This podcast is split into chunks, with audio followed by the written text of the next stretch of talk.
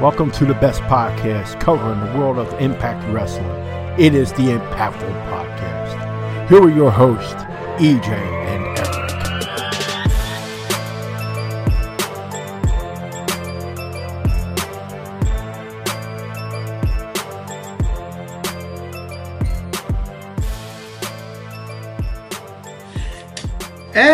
And hello, everybody. Welcome to the Impactful Podcast. My name is EJ, and alongside with me is the man and truly the great one, Eric. Hello, buddy, and how are you doing? I'm good. Hey, everybody. Hope everybody's doing well. I hope so as well. And uh, thank you for everyone that's tuning in on Mixer, YouTube, Periscope, and Twitch. Um, and I do want to start off the show real quick before we get into the review for Imp- for uh, Impact Wrestling. Uh, I do want to thank everyone that has tuned in. If they can't catch us live, you can, of course, listen to us on Google Podcast, um, Google Podcast, iTunes.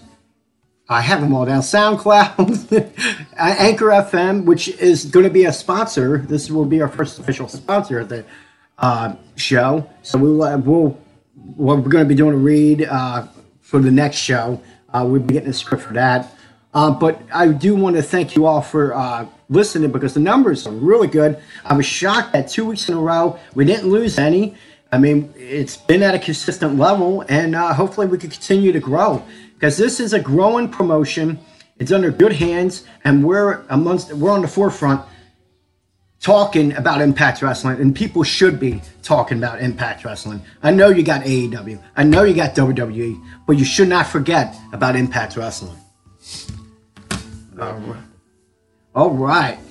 So now that we got that out of the way, we thank you all for tuning in. We thank you all for listening.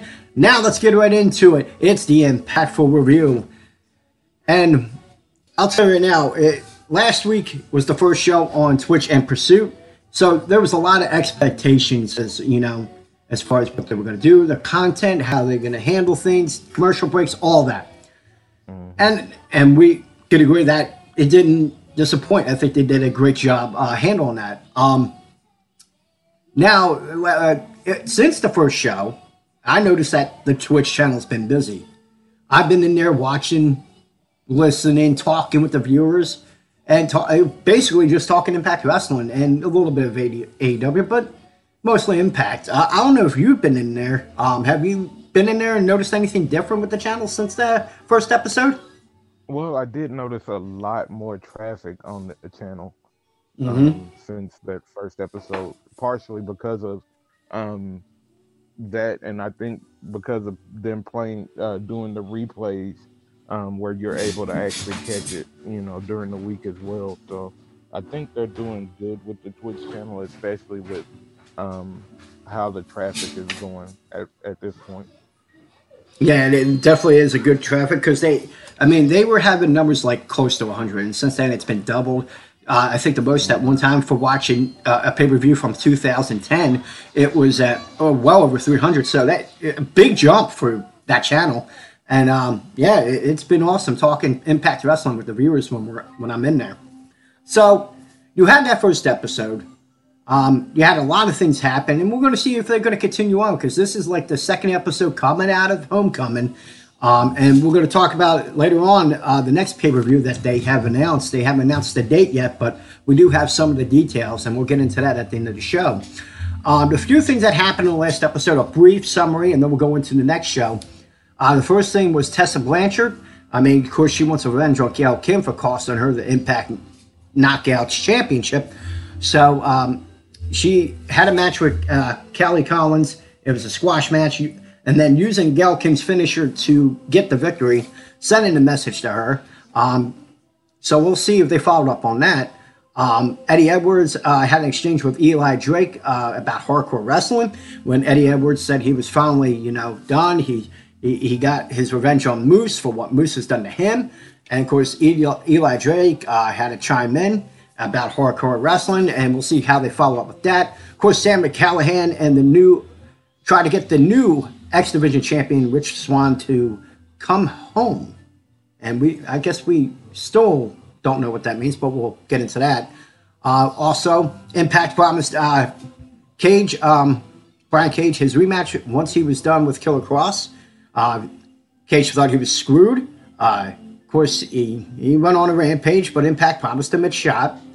But later on that night, Killer Kross and Impact went on one on one and uh, no DQ match, and Killer Kross gets a huge win over Impact. Of course, with the assistance from Moose, but nonetheless, that was last week's.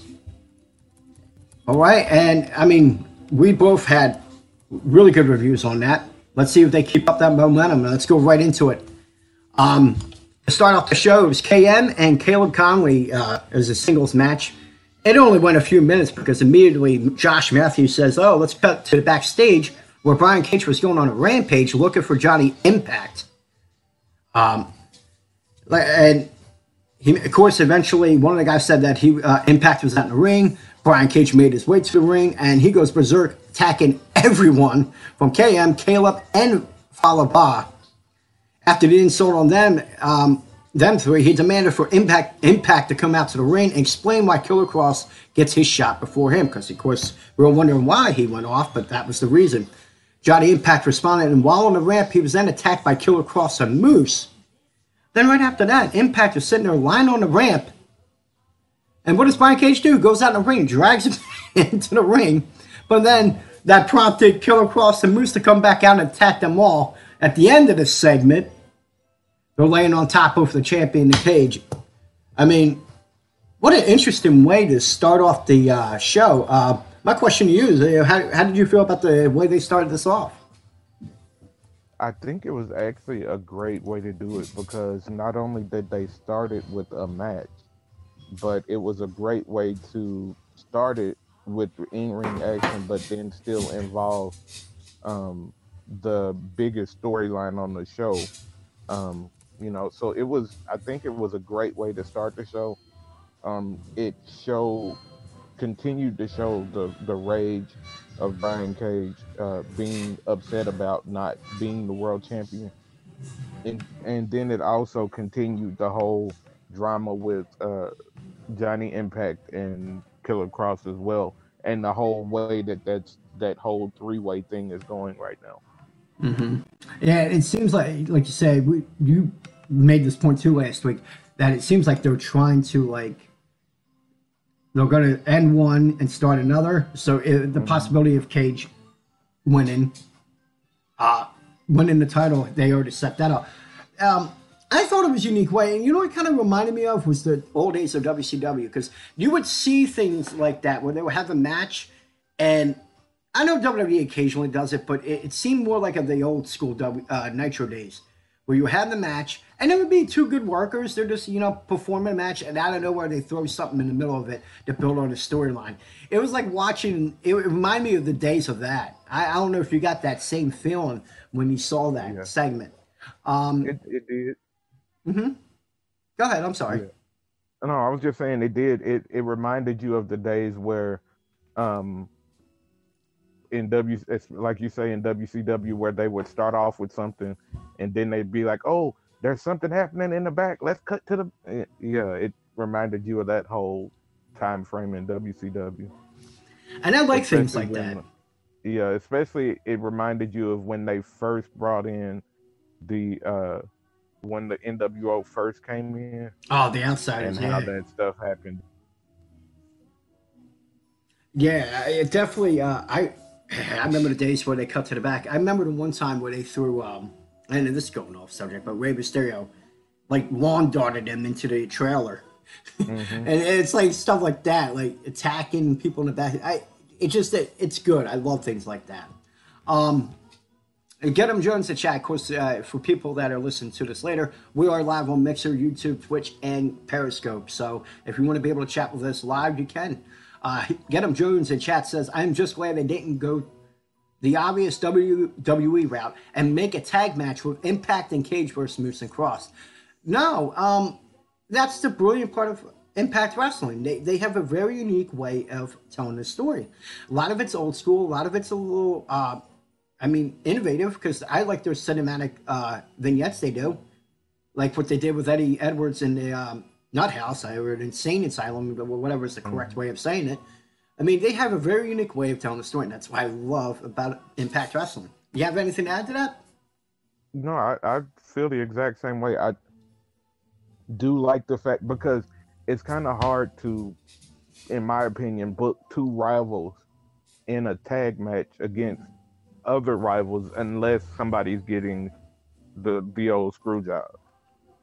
Mm-hmm. So um, I think unless they were going to do something like that, I think Get 'em Jones is exactly right. I think it was better for them to do to book it exactly the way they did because it also gave um gave Brian Cage something to do basically until after the whole uh, match next week with Killer Kross and Impact. Mm-hmm.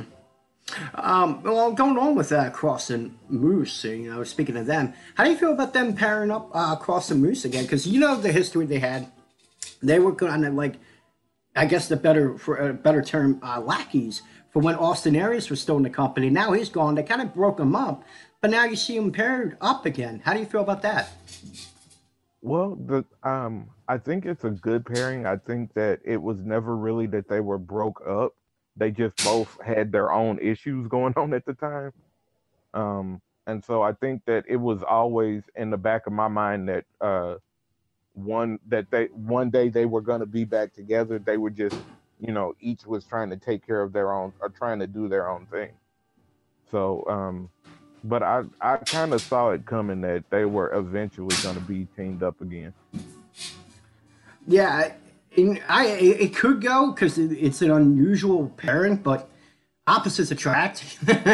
I mean, but mm-hmm. the common goal is that they're both heels, and you. I mean, I guess they, they could team up. They you know to pretty much take over the company. Uh, but overall, I like I said, I I like the pairing. Um, I like Moose altogether. Moose just, I think you could pair him up with any anyone. Actually, he just has that way to be able to. Uh, like no matter what you throw at him, he's able to adapt. I mm-hmm. see that in a lot of moves, and coming from a guy that's a, was a football player, and then coming into the world of professional wrestling, some people get hit, some people can't. Like Monty Brown in the early days of TNA, early days of TNA, he, uh, I mean, he was a really good wrestler. Um, a lot of people underestimated him as far as his mic skills. I thought he was good. Um, and then you have Mongo McMichael back in WCW. He was just awful in every way possible. but Moose seems to get it. He can adapt in any role that you put him in. Um, obviously, there, there's something there. Um, could it be he that could get the title? Or is it Cage that get the title? We, it would be remain to be seen. But I do, I do enjoy the pairing, and I can't wait to see what they're going to do in the future with them too. Yeah, um, and see, I watched Moose back when he was in Ring of Honor, and to see his growth from when he first debuted to where he is now, especially um, his growth in ring and on the mic. Because when Moose first started in Ring of Honor, his mic skills were atrocious at best. But um, you can see how much he has grown and how much he wants to improve. Yeah, I've seen his uh, work in um, Ring of Honor, uh, not as much as you did. Um, I saw a good bit of it, um, but yeah, I'll tell you now, like his time in TNA, TNA, I got to start saying Impact. Everyone slips in.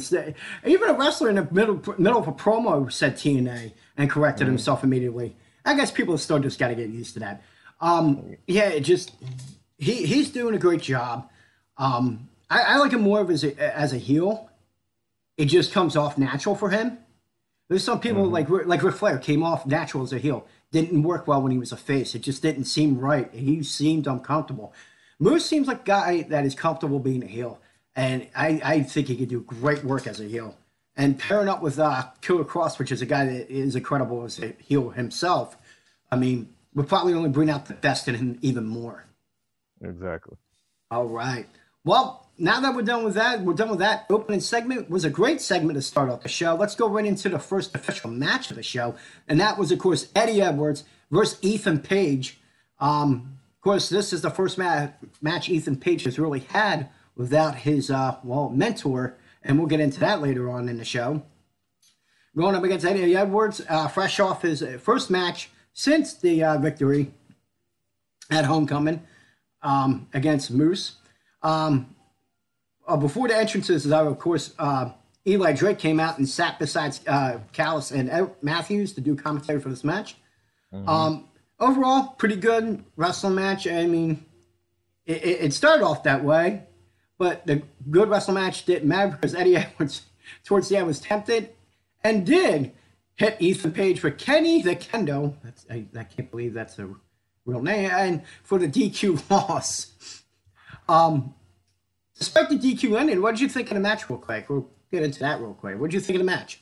I think it was a good overall match. It wasn't like match of the night by any means, but it was a it was a good overall match. It um it helped continue the story between Eddie and uh, um, Eli Drake because mm-hmm. of the disqualification. So I don't hate the disqualification, um, just because I mean, as, and especially with the aftermatch promo that Eli did, um, the whole match kind of made sense, um, especially playing into that promo. So uh, it was a good match, a solid match, just not a great one, not a steal the night kind of match.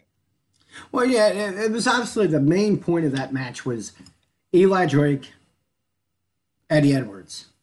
Mm-hmm. Eli Drake, you know, doing a great job throughout the match uh, with his commentary. He is such a great speaker. Good guy on the mic.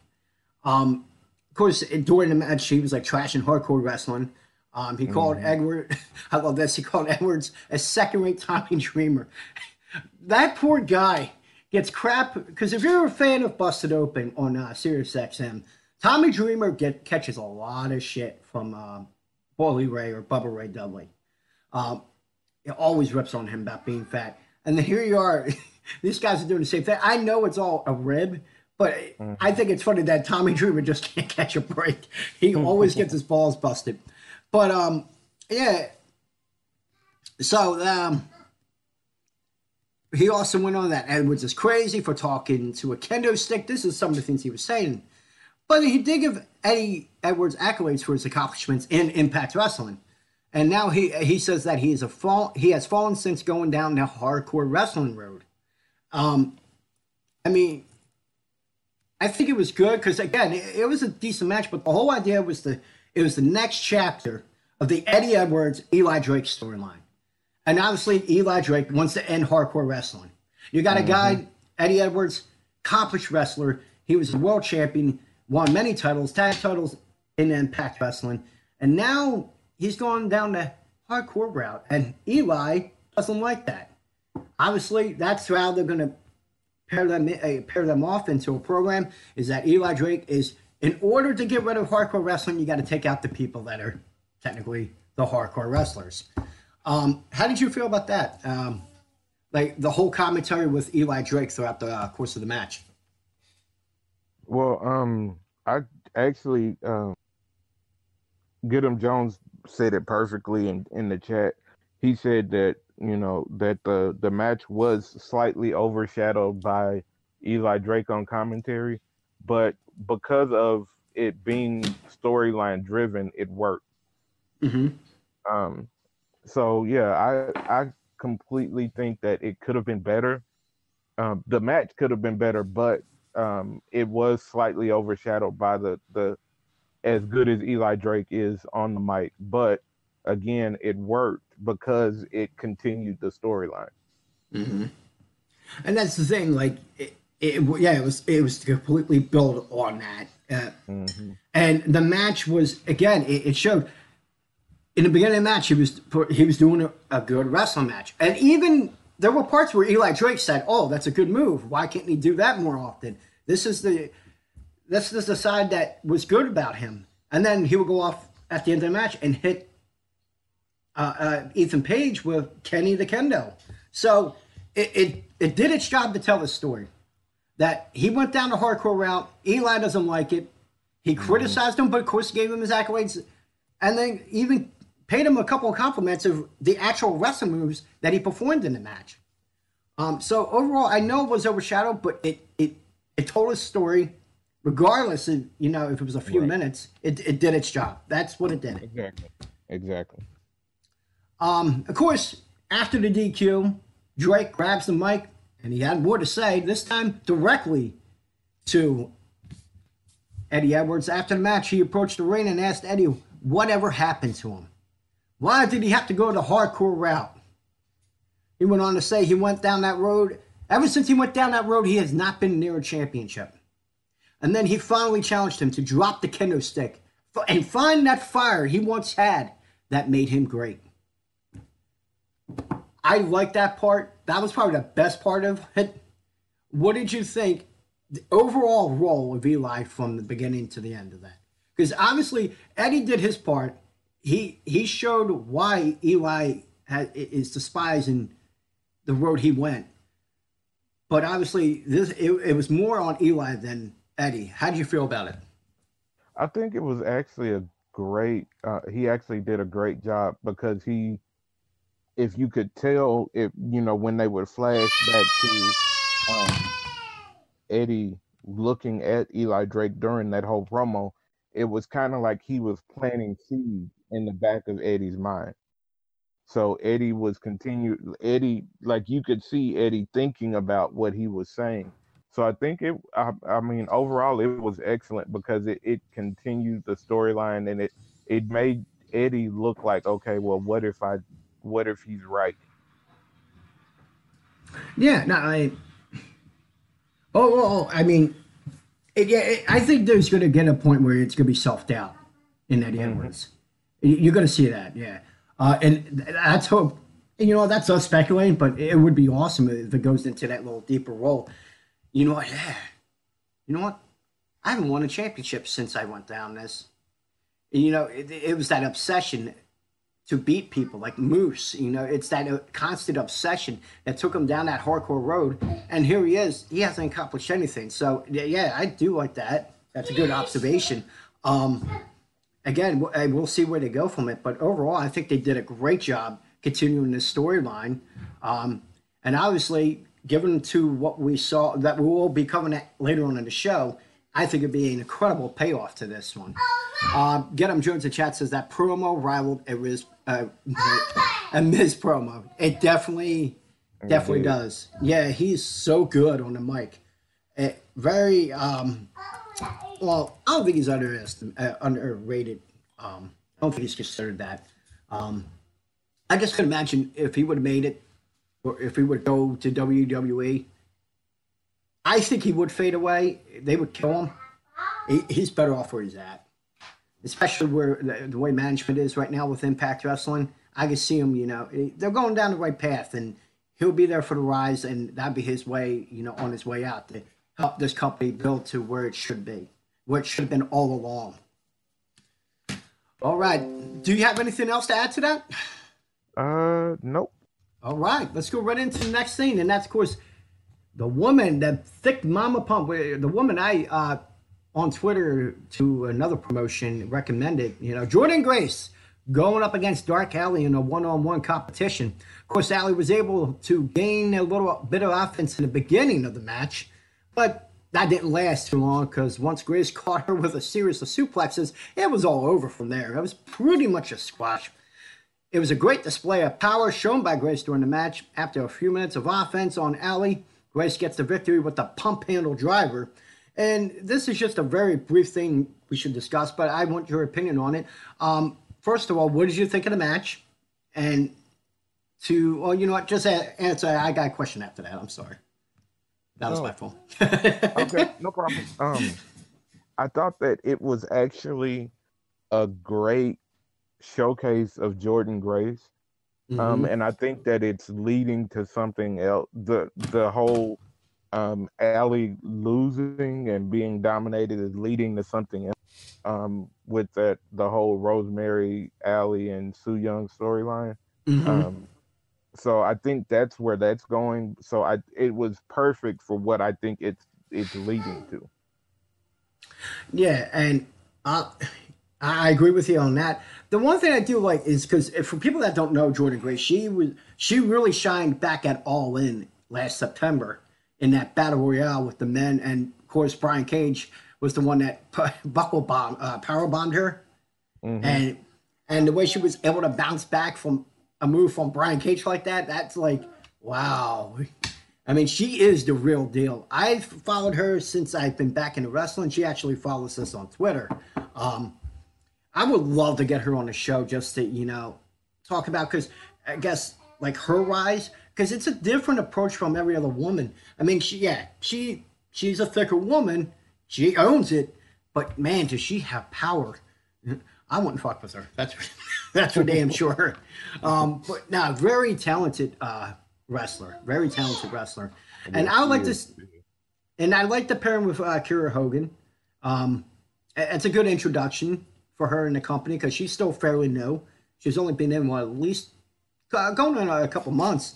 Um, mm-hmm. Um, but yeah, I would like to see where they go with Allie on this. Um, I mean, obviously the thing is right now her and Rosemary. Rosemary's back, but I know Jordynne Grace would be in that mix, and her and Allie would be in the uh, program. Um, this was like that building block to that. Mm-hmm. Um, uh, my one question though, because I mean, we both enjoy her. What do you see from her about a year from now, uh, as far as Jordynne Grace in Impact Wrestling? Um, over the next year, I definitely see. I see honestly a rivalry with either Tessa or Taya over the Impact World uh, Women's Championship, and I do see the possibility of her actually winning it. I I could see that too, but one thing I'm wondering is she going to go the round of the intergender? What she has done in all around the indie promotion, she kind of did that. I'm wondering if they're going to, in a way, because she is much stronger than the women on that roster. I'm not saying in, in, a disparaging way, just she's a very powerful woman, and I could see in a way being like Chyna. Like we're going to go back at least 20 years, and she could start competing in the men's division I don't know. That's why I see more than her. I, I she might have the knockouts title before then, but I see her about a year from now, or at least by the end of this year, that she could possibly compete with the men. I don't know if they'll um, go down that route. Uh, that's I see a possibility, but I don't know. Like you say, I don't know if they would go that route, just for the simple reason that a lot of people are uh, shying away from the whole women versus men thing because of uh like everything fear of, on, yeah, yeah, and, with domestic violence and all that stuff lately. Yeah, I could say it, but you know what? The fact that there were so many promotions that handled it perfectly, and all in they handled it pretty good. Um, Ian, uh, I can never say Riccaboni, whatever. From he was the mm. comment, the commentator for Ring of Honor. I mean, mm-hmm. he, he, he said it perfectly. Like he, he was like saying this is. A, they say that there's some women that could do things better than men. This is one of the women that can pretty much do a lot more things better than men. Um, if they do it the right way, it could possibly happen. But I, I, again, yeah, it, you might be right. The way the world is, it may not happen. But if she gets that knockouts title, who the hell is beating her? It, it's like equivalent to the Raw roster with Ronda Rousey. Well, I, I don't know if people agree with that one. Um, so it, um, because I do think that Ronda will lose that title eventually. Yeah. Um, so, but I don't. I, I, I think that there would be a way, and they would find a way for her to lose the match. Um.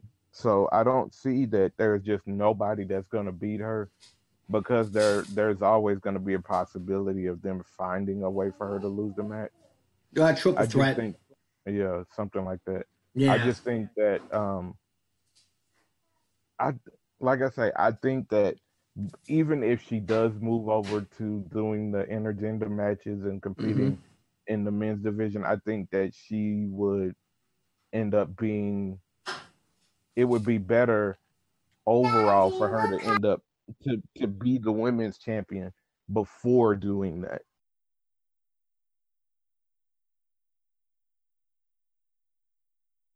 Yeah, I can see her um, either way, I can see her being a knockout champion. I, am just throwing that possibility because it, you know they kind of did it with All In, they did it in all the indie promotions. I'm just wondering, are they going to take that, go down that path? And right. there's a way you can do it without what, making women look bad. She's not the average woman. She's a lot stronger than most of the women in professional wrestling today. I, am that was my thing. I, something I would like to see. Uh, in the next year, and it could possibly happen. You you think it might not because of the environment, which I mean, you, you probably are right. Um, I'm just hoping they would. There's a way you can do it without making them look bad. Right. It's Uh, still a possibility. I just, I'm just reluctant to say that it's a definite that it's going to happen. Oh, I'm sorry. Some reason. Oh, okay. We're good. We're still on. I'm sorry. Something popped up. Um, I'm not like most girls. Yeah, that's exactly how she does say that. All right. So, do you have anything to add to that? Uh, else we'll uh, we'll move along here. No, I think that we basically covered everything about that part. All right, and let's go right into it. Now, right after that match with Jordynne Grace in Dark Allie, um, of course, uh, Scarlett Bordeaux, she promised uh, last week that she will pick the winner for her talent search. And now they go into the segment, and she it's about time. She's going to reveal who's going to be the winner of her talent search. Of course, she chooses herself. Shocker there. But the one thing that came out of that segment is the fact that she said she's going to make her in ring debut finally next week on Impact on, on Pursuit and Twitch. Um, they, this was just a quick segment, but overall, you got two good things out of it. It, it should like this. The one thing I'm going to ask you, as far as Scarlett Bordeaux, what are your thoughts about how they brought her in? Because it, it, it wasn't like she came in wrestling right away she said the ba- the basis of this whole thing was that making making wrestling sexy again. Obviously, they're trying to play off to a little bit of the Attitude Era because it's been long forgotten. But in the process, you could still take her seriously as a professional wrestler because if you've seen her back in her days in the indie promotions, she is a great worker for uh, a woman wrestler. Well, I shouldn't even say it like that. That's as a wrestler. She's a good worker. What is it? How do you feel about how they brought her in? And what's up, Well, Fitz? I, I think that they did it correctly because of the fact that they, um, they didn't rush in in the way that they used her. So I think that was actually a great a great thing because, and especially with the the bringing in Jordynne Grace and the return eventually of Rosemary, um, I think that it it allowed her time to do what they've been doing, which is actually building her character before she ever actually stepped into the ring. and that is an Um, excellent way to bring someone in. I, I think that is the perfect way to bring someone in. hmm I mean, you kind of saw it back in the day with WWE, like Razor Ramon. You remember those vignettes they would do? Like, Right. eh, for some reason, they just kind of stepped away from that. But this was a unique take, especially on a women's angle. Um, but yeah, I mean, I'm sorry, you you were going along, and I actually cut you off. I apologize. No, no, no. It's it's that's actually completely what I was thinking too. It it was just the fact that it allowed them to um to do that to to build that character, like you say. I, uh, for example, those old school ways of build doing the vignettes before uh, a wrestler actually debuted. Um, even to the point of what the WWE has been doing with the the NXT call ups, where they had these uh, vignettes before they ever actually even appeared on the main roster. And Yeah. then with some of them, they would appear backstage or in other segments um, before they ever even made their in ring uh, debut. Um, you know, for instance, Lacey uh, Lacey Evans and EC3 haven't Yeah. actually wrestled yet, but they've made appearances um, and building, you know, uh, doing that whole thing of building their character before they ever even step foot in the ring. So I think that actually was a good way to bring her in because it allowed her to build that character before she ever even made her in ring debut, and then it would allow her wrestling to speak for itself. Now I agree with you as far as that, but uh, and it goes on with what you said though. It's funny because e- even though NXT went down that realm, but it's he said like how WWE is kind of doing the stuff Impact's been doing lately, and you've seen with the new call ups, yeah, they're kind of doing that. But you know, this is a, like a whole different thing because yeah, they're so-called interacting, I guess, with the roster, but it, it was just like a passerby. This one was literally getting people involved. It, it was a unique way because people were sending in videos. There was a they felt it was a legitimate contest, and it, it, it got people to gravitate to her. Like they, it was a very awesome way to get people engaged. To, they engaged with their audience, and in the process, you got to see the character development, and you saw that for what she is. She's just an arrogant person. I mean, oh, I, I I'm going to choose the person with the most talent, me. Yeah, how I, I kind of saw that coming. Um, but dude, it was a perfect way to burn her in. I enjoyed it. Um, and I'm excited for her in-ring debut, and I wonder how they go on about that. I think they might you they might go with a unique uh, way of doing that as well. Uh, I don't know if you feel the same way about that, but um, I mean, I wonder who, well who they would pair up with. Um, it, who do you think would be the if there would be anyone that you would want to see, or who do you think they will pair up with? Who do you think would be the first person she would get into a program with? Um, I don't really know. Um, it would be hard to say. I think that potentially it could be someone like a um to be in a full fledged program. It could be somebody like uh Jordynne Grace or um Rosemary, somebody that's not not to say that they're not good looking, but to say that they're not the prototypical uh, knockout or diva uh, kind of female, oh, so okay. that it would build off of her, you know, trying to be the sexiest woman in Impact, that kind of thing. Okay, kind of like right now, like you have like if you want to equate it to something, it's like that Randy Orton, like the fan favorite. Mm-hmm. I'm going to take out your fan favorites I will take out the ones that are quote unquote ugly. I guess that yeah. actually that, that's pretty good take right there. Um, yeah, I can agree with that. I, I, knowing the way they are going with this, that's a good possibility, and I would enjoy that. Um, let's see if they go with that. But uh, yeah, I mean, it was a good segment overall. It it, should, it, it was great development this whole time, and finally got the payoff. And now you get the big news that she's going to be in the ring debut match next week in Mexico City.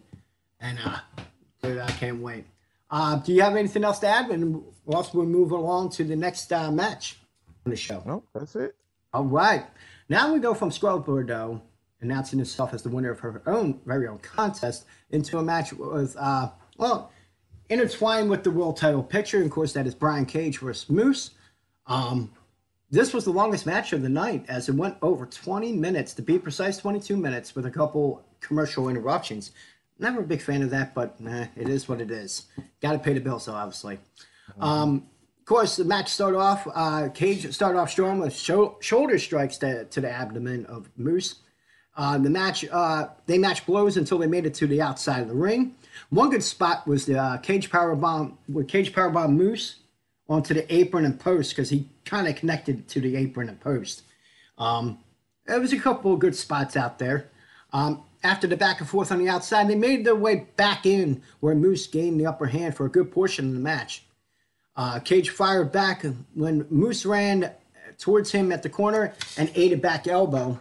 Cage then delivers a clothesline back elbow and his own pop up power bomb.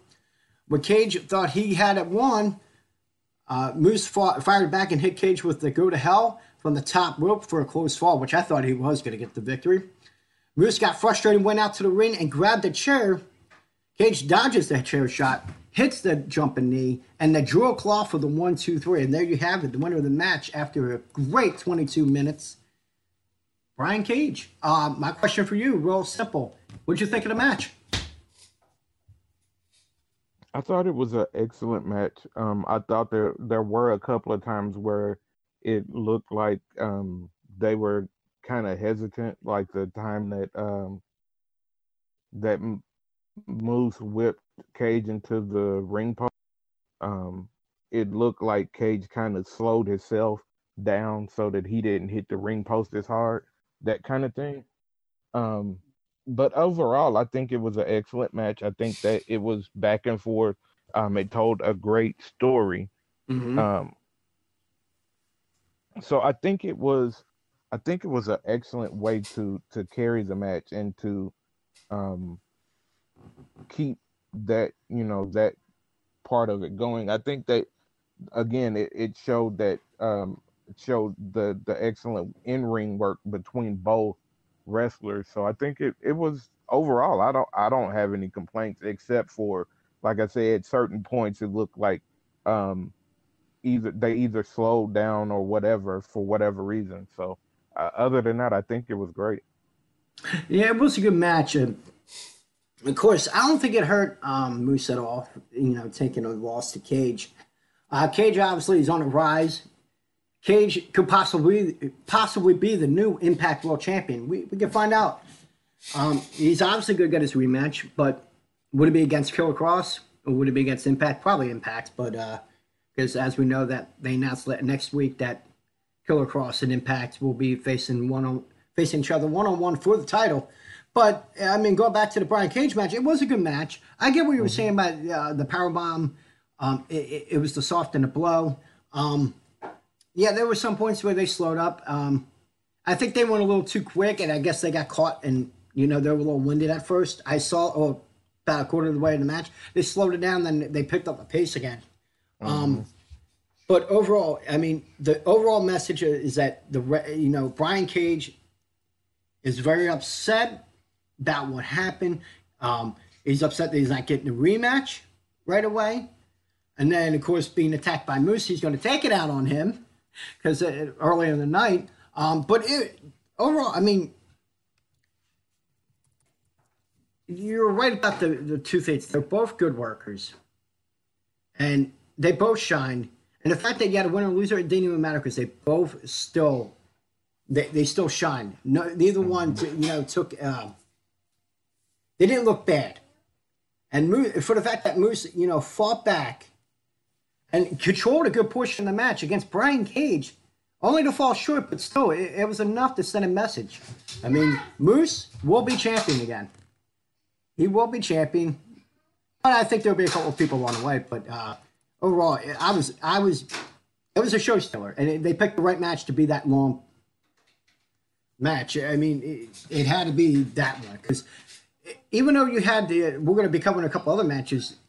Just this one, this is the, like you said, it's the main story. They're both attached to the main story.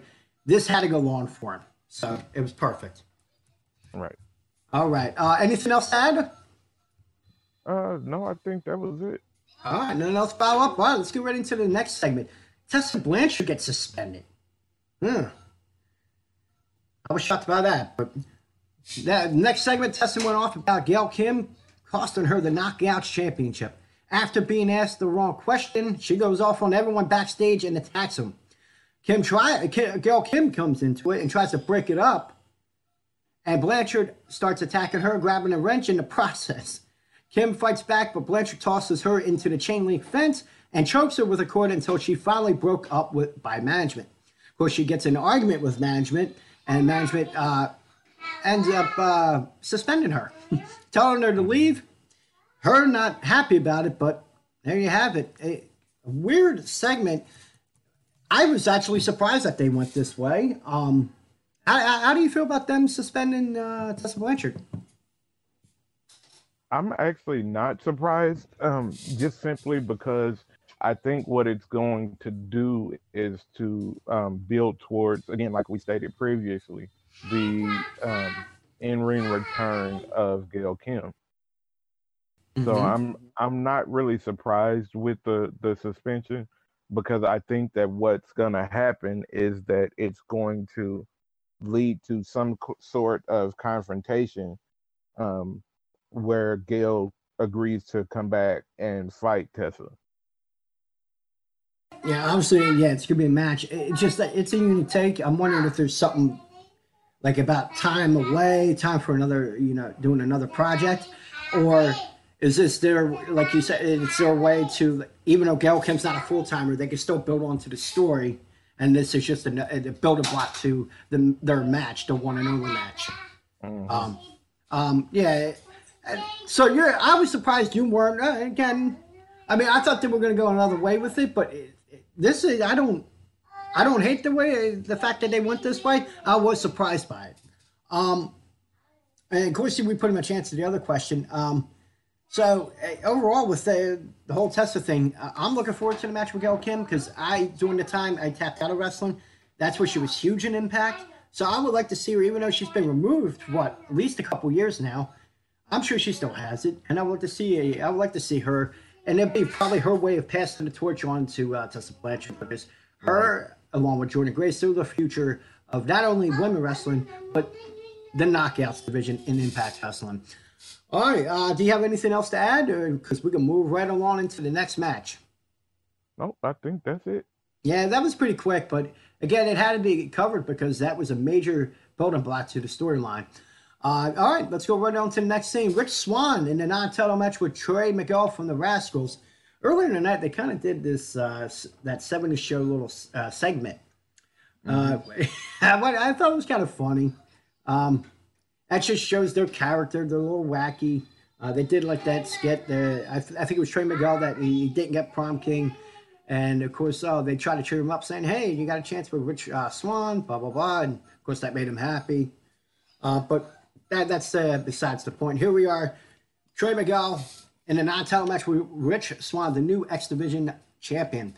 Uh, they started a match with a bunch of wrist locks, and they both used acrobatic maneuvers. They skipped the holds uh, after the start, it was like 10 minutes of innovative offense by both competitors, which was expected. But of course, at the end of the match, Swann hit Miguel with this spinning heel kick and a 450 splash for the set, from the second rep for the win. So, real quick, I'll ask you this, and then we'll get into what happened after the match. Uh, what did you think of the match between Rich Swann and Trey Miguel? Um, for the match to be as short as it was, I think it was an excellent way to showcase both superstars. Um, I think it really allowed both to um, to show their abilities and their acrobatics. Um, and then, you know, it of course you still want uh, especially with the storyline that's going on, you still want Rich Swann to get the win. Uh, so I think it was overall, it was. I don't have any complaints at all. Um, I, will tell you one thing. I have a complaint, believe it or not. And it's not what you think it is. My complaint is that I understand what they're trying to do with the GWN. You want to get subscriptions to that network by showing an old school match or something old from that time. They get people to subscribe to it. But you know what? I think this match with Rich, Rich Swann and Trey Miguel could have been even longer. If you would have took that segment out, you probably would have got another good five minutes out of them too. Yeah, that's true. And that that's my only thing. My only problem. And it's not even on their ability. It wasn't even their match. It was the fact of how they did it. Um, I wish they would just, you know, pretty much took that segment out. So not only that, you, you had the LAX match with OVE. That was a short match. And we'll get into that next. That was my only thing I didn't like. I wish it could have been longer. I think another five minutes would have done even better for that. Um, but overall, in that 10 minutes, they still put on a hell of a show. And I was exactly. thoroughly impressed. Rich Swann, my God, he impresses me more and more every time. And Trey Miguel, I'm not taking away from anything from him. He's an incredible talent too. But Rich Swann, man, every time I watch him, uh, not only on there but MLW, I mean, he never ceases to amaze me. He, he always does something innovative in every single match he does, mm-hmm. and I hope he's a champion for a while. That's my take on that. But yeah, like I said, that was my only gripe about it is that I, I wish they would have took out that classic segment and allowed these two matches that we're covering right now in the next one to go even longer. Um, now, of course, after the match, Sami Callihan, along with OVE, came out to the ring. They confront Swann in the ring, and Callihan once again tosses Swann the OVE shirt. He considers it, uh, uh, he asked him to come home again. Of course, Swann was considering that further, but LAX made their entrance and Swann exited, which set up for the final match we'll be covering. But before we get into that, what are your thoughts of the exchange between, of course, Sami Callihan and Richard Swann? Because he keeps saying, come home. What does that mean? Besides the fact that, oh, yeah, he may be from Ohio. But then there's something more to it. Do you have a feeling of what it is? Or I just want your take. What's your take on it? Um, I think that there's some kind of history there between the two um, that they will probably reveal later um, and probably when some sometime around the time that uh, Willie Mack comes back. But I think there's going to be something that's some kind of relationship that um, from previous that the two had that they're gonna reveal, and I think it it could actually be some huge twist. So I think it's gonna. It, we just have to wait and see where they're gonna go with it. Um, so the as far as the the the segment, I think the segment was great because mm-hmm. especially with the the the timing of LAX's music hitting, it kind of left you at a cliffhanger of what would what would Rich Swann have done. But it's all about also seeing where they're gonna actually take the storyline to see how they're gonna to build it from here on out. Yeah, and yeah, I, I get what you say with the whole. Uh, there's going to be a backstory. Now, mm-hmm. is there that possibility that they might turn him to the dark side, where he would become a heel and join OVE? Right remains to be seen, but yeah, that, that I I get that. There's something for him to consider it. It's obviously uh, there is a history. Could it be mm-hmm. something that he he doesn't want to be known? Is it something that it, it doesn't matter? But they do have a history, and they just didn't acknowledge it. Uh, overall, yeah, I would like to see how they go about this.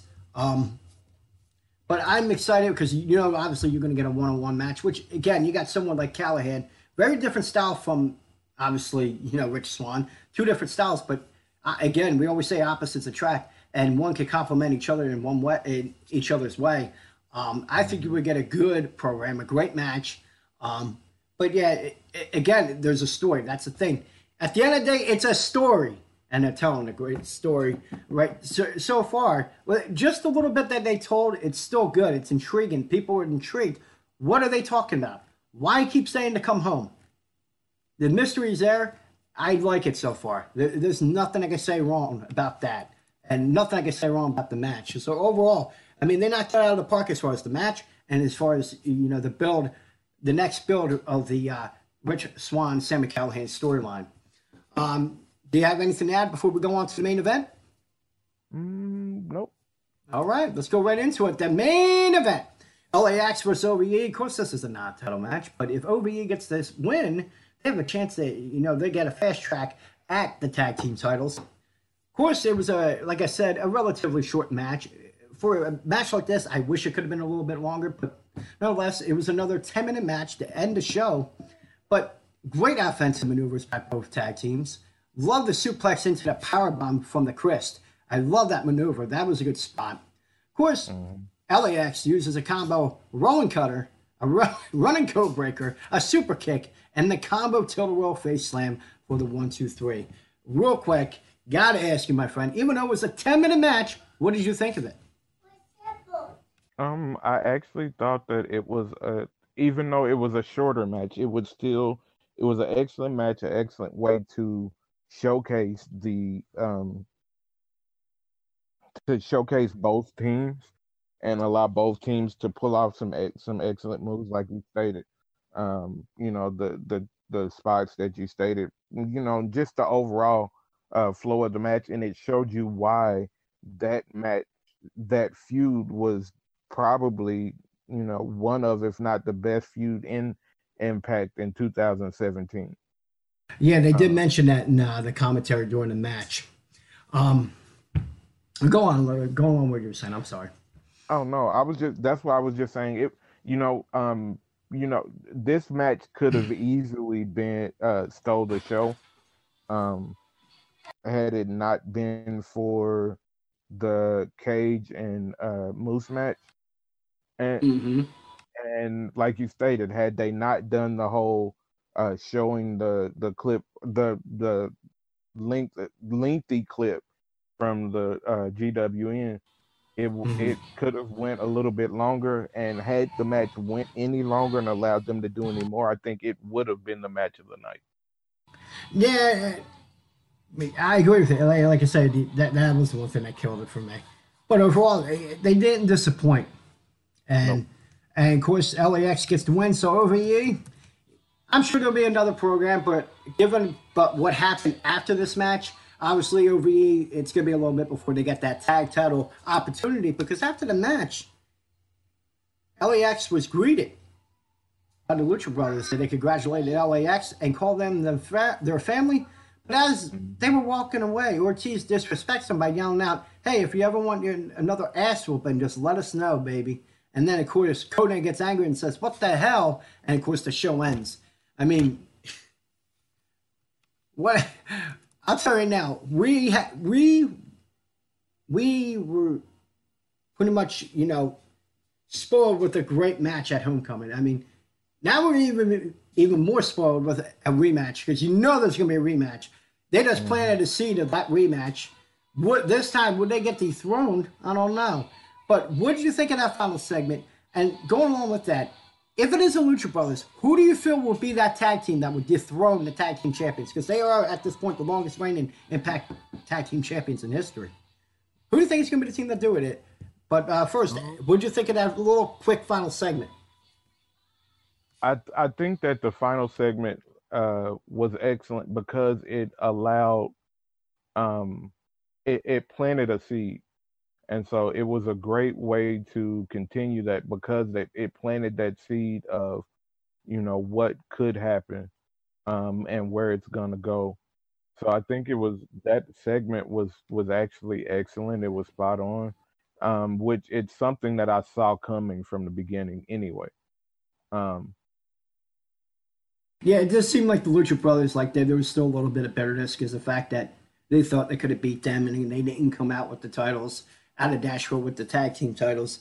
Um, but get him Jones in check because I want to get your opinion on this. Um, he said on Twitch it was the right direction reaction for Konnan to have, but it felt kind of cheesy. I guess because the way he said it. Could it have been more authentic and felt more real if he would like cursed and they bleeped it? could have been something like a little edgy, or do you feel like they could have? Did he? Do you feel like it was the right reaction, or do you feel they could have, you know, made it more authentic and more real? Um, I think that it. I think honestly that it was the right reaction.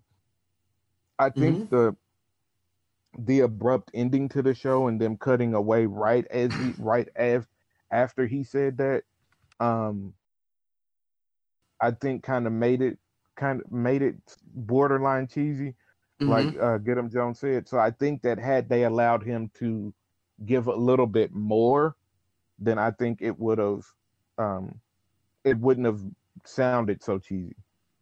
I guess. I well, think yeah. that. Yeah, go ahead. I'm sorry. No, I was. That's all I was saying. I I think that had they allowed him to to express a little bit more um, than just that saying that it would have uh, it would have allowed more uh, emotion I think out of it mm-hmm. because there's only so much emotion you can put into three words. So I think yeah. that it would have allowed more emotion out of it, and it would have it would would have made it not seem as cheesy. I think. Yeah, I agree with you on that. There's nothing for me to add. I totally agree with you with that. Um, but again, we'll see what they do now because obviously they planted that seed for the rematch. It's just a matter of time if, uh, I mean, when they're going to pull the trigger and let people know, yep, there's going to be a rematch. Um, mm-hmm. And dude, oh, we're in for a treat for a rematch. If they do it again, I mean, I enjoyed the first one. I, I know they're going to really rock the house in Toronto. Uh, and of course, I'd let the. well, we'll get into that, but yeah, uh, pretty much just gave away what we're going to talk about. But um, yeah, I mean, I I, I enjoyed that segment. Um, but yeah, I kind of agree with you as far as that ending part. Actually, I, I didn't even think about that. I thought it was a great segment, but that Konnan thing, I didn't even think about. Even th- like to cover that. So you know, Get Jones, thank you for that comment and uh, good take on that, uh, Eric. Okay, um, oh, before we go on to the impactful through the week overall, how would you rate the show? I mean, this is the second show on Twitch, uh, and of course, Pursuit. Did they uh, follow up well after the first show, or do you think they dropped a little bit? So, from one to five, would you rate it? Um, I would rate it probably a four. Okay. Um, because I can't rate it above the show that they did last week. Yeah. Um, but I think that they continue. They didn't drop the ball. Um, I think they just continued at steady on the same course. So it wasn't any huge improvement, but they didn't do any worse either. So I think uh, I think I gave it a solid four. Okay, um, I'm gonna disagree on this one. We agreed last week. Mm-hmm. I'm gonna disagree, and I'll, I'll get into why. I'm gonna give it a 3.5, and it's mainly the one thing I wish they would do. I understand you want people to subscribe, but you know maybe you could use that on your Twitch because you got a network, you got a Twitch show that's on 24 seven, and since your show's been on in, on Twitch, your your audience has been a lot bigger, especially when the show's not on, when they're showing the old content. I mean, I think you should pretty much, you know, advertise it then. Because you, if you look at this card, look at this card from that night. All right, first one: Eddie Edwards, Ethan Page. Okay, Jordynne Grace and mm-hmm. Allie. Okay, Brian Cage and Moose, Rich Swann, Trey Miguel, LAX OVE. That is a great stacked TV show card. Not even a pay per view. But then you had those two matches at the end that had potential, but because they had that segment to promote the GWN, it took away thing from that. That's the only thing. That was my biggest thing. Everything else, they did a great job. They expanded on the storylines. They did it perfectly. And uh, the greatest thing about Impact Wrestling is their attention to detail. And they show that with their storylines. But the one thing that kills me is that they cut to an old segment. Who gives a shit right now? Because you're reminding people how, how it was good, but it had failed horribly. Think about the rise now. Think about the roster you have now and the, the great job that they continue to do week in and week out. I enjoy these shows. Not once do I go, oh, you don't get a groan from me when I watch uh, Impact. You don't get a groan from me in, in uh, MLW or I'll tell you some promotions I get a groan from more than once on a three hour show on Monday and a two hour show on Tuesday. I mean, I just, I didn't, I, that part annoys me because you're taking away from the current product. And that's the thing. You, if you want to build, if you want to show to people, hey, look at the talent we have now, this is what you do. Show these matches. Don't cut them down. Allow them a little bit more time to show what they could do. Forget the past. Leave it for the Twitch channel when you that you have on 24/7. That's my only thing. 3.5 other than that. It, if you take that away and those matches went longer, easily could have been a four, four, five. Sorry about that rant. Rant over. oh no, no, no! I, I, I, I understand. Um, because I mean, think about it, and you know, you do, you don't see other promotions doing it. Um, I mean, the WWE, they will every blue moon do something like that. Um, but yeah. they don't push. They're not pushing it so much. Um, and I mean, I actually have both. I have the WWE app and the GWN app. Um, oh, okay. So it's not like there's no way to. I mean, it's not overly I mean, it's a good app. Uh, so I mean, let the app speak for itself. You don't have to take. And if you're gonna do something, do something that's a uh, like clips of a match. Don't show, because I I remember watching that match. Don't show half of the match as a segment. Yeah. You know, just show clips of the match, and then you maybe could have moved uh, a interview segment up or back or whatever and use that to finish out the segment. So I completely understand where you're coming from with that. Yeah, and actually, yeah, that was the one thing I didn't mention is that yeah, they cut half the damn match. So you caught the end. So you didn't get the build up to that match. You just caught the very end. So yeah, actually, that was a good point that you made right there. I did leave that out in in the middle of my rant. Um, but all right, so we got our opinions. We know how we feel. It was a great show. Some things we didn't like. But let's get into the three things that we do, we do like. And that, of course, is the impactful three of the week. This is our version of the power rankings. It's our top three performers of the night. Um, you want to take it this week? You want to go first yeah, this week? I, yeah, that's no problem. Go um, ahead. Um, I would say my my impactful three are going to be um, Killer Kross. Okay. Because he continued that momentum of being dominant over uh, Johnny Impact in certain instances.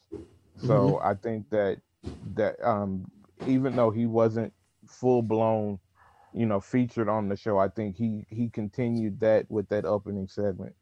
I think that um, right. LAX was number two for me because even with the shortened, like you say, about ten minute match, they showed how good they are um, in that amount of time. And I think the last person, the number one for me this week was Tessa Blanchard, uh, because Wow. she Tessa Blanchard is just money right now. Mhm. Um, I agree with that. Of, she is one of the top women, period, um, in the industry, and she it she just helped build that feud, that upcoming feud with Gail Kim, so much, and she continues it with what she does. So um, that that would be my top three. All right, not bad list. You know what? I I was conflicted because I wanted to put Tessa in here, but I'll give you my three and my reasons why. Okay, Tessa, if it was top five, easily she would have been on it. But this is the impactful three. I had to choose three, and here are mine. Number three is Eli Drake. Of course, he did an incredible job to verbally build on the feud with Eddie Edwards. Obviously, he wants to take out hardcore wrestling out of Impact. And of course, Eddie Edwards has gone down that path. He talked him down, did an incredible job in commentary, incredible promo to end the segment. That is number three. It spoke volumes right there. Number two, Rich Swann, incredible match with Trey Miguel, continuing to surprise me, never ceases to amaze me. I'm happy that he's the X Division champion. I hope he's an X Division champ for a long period of time because this man is money. He's my number two. And of course, number one, even go, even though the top two, this says a lot. The top two are from the 10 minute matches. Okay, you had Brian Cage Moose, incredible match. But LAX gets my number one. A great match with OVE, mm-hmm. incredible match. And in that short period of time, they they stole it. To me, I felt they stole it. They did it another incredible match. And of course, that end segment where they pretty much arrogantly challenged the Lucha Brothers to another match. I mean, it, it, I can't wait. I can't wait. The moment I heard that, I was like, here we go. We're going to get a second good match out of these two. So that is my impactful three of the week. Um, and before we go on, uh, a couple things happened in uh, news wise in the world of Impact Wrestling. So let's cover that, and we'll, of course, end the show there. Uh, we do thank everyone that tuned in today, too. So thank you for, uh, and of course, our buddy Get 'em Jones, our biggest supporter uh, of the show. Um, let's go into the first. There are a couple stories came out. Of course, the next pay per view has been announced. Not the date yet, but they have announced the uh, pay per view. Uh, the next one will be in Toronto, Canada. Of course, that's where they had uh, Slammiversary, incredible show there, and it will be Lockdown. Lockdown would be the next pay per view for Impact Wrestling, and given that, I mean, we got a couple storylines that would fit that. How do you feel about that Lockdown being their next pay per view? I think that it's it's a good thing. I think that um what I want to see and especially with building towards that is um how would they do lethal lockdown? Who would they be able to put in that match? Because that match is Hmm. quote unquote the match Yeah. um, that you want to see at lockdown. So how would they build towards that? Um, if you're going to build teams, you know, teams of four or five, um, to do that, even if teams of three, who would you put in lethal lockdown? So that's the one thing that I want to know, want to see is them develop something toward to, to that. effect. If they're going to do lethal lockdown, how are they going to do it? Mm, I'm wondering if it would be like an OVE, Rich Swann, where they it, like there would be a feud, but it won't be for the X Division title. And then you said Willie Mack will come back, and then they will obviously will get a third person in the mix for it. They'll throw, I, I'm sure they got to throw someone in there. That could be one possibility. Um, I don't know. I again, and, uh, hopefully they won't go the WWE route like Adam Jones says, and the world title picture, and you won't have a world title match. I just hope that's not it. I think that match would be best suited, even if it's only the X division. But I, I would be okay with no X division match when you got OVE and then Rich Swann and Willie Mack. I mean, I think they would be able to put on a good show. Um, Right. but my thing I'll be more excited for is the uh, obviously it will be the conclusion of Eddie Edwards and Eli Drake. Uh, his way of ending mm-hmm. hardcore wrestling in no better way than a steel cage match. So, um, exactly. Yeah, yeah, yeah. I'm excited for that. Of course, I guess we'll find out in the near future when this pay per view is going to take place. I'm pretty sure it would be sometime in the spring because then you'll have Slammiversary in what July, and mm-hmm. so yeah, I'm sure we'll be seeing that in the next few months. Uh, all they did was announce what pay per view it's going to be and where it's going to be located. We'll get the one pretty soon. Now, here's the other thing we wanted to cover, and this will be the final thing we talk about for today. And that, of course, is the injury of Matt Sydal. Uh, it came out, it was reported last week that Matt Sydal was injured recently. Uh, he has torn cartilage in his knee and would re- require surgery. And of course, he will be out for a few months in result of that. Um, my question for you, because obviously do you feel this? How much of an impact will this have on uh, Impact Wrestling and also for the X division?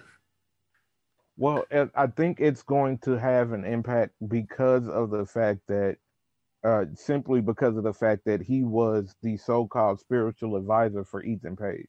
Yeah. So there's going to be a uh, some kind of impact um, to see where it goes.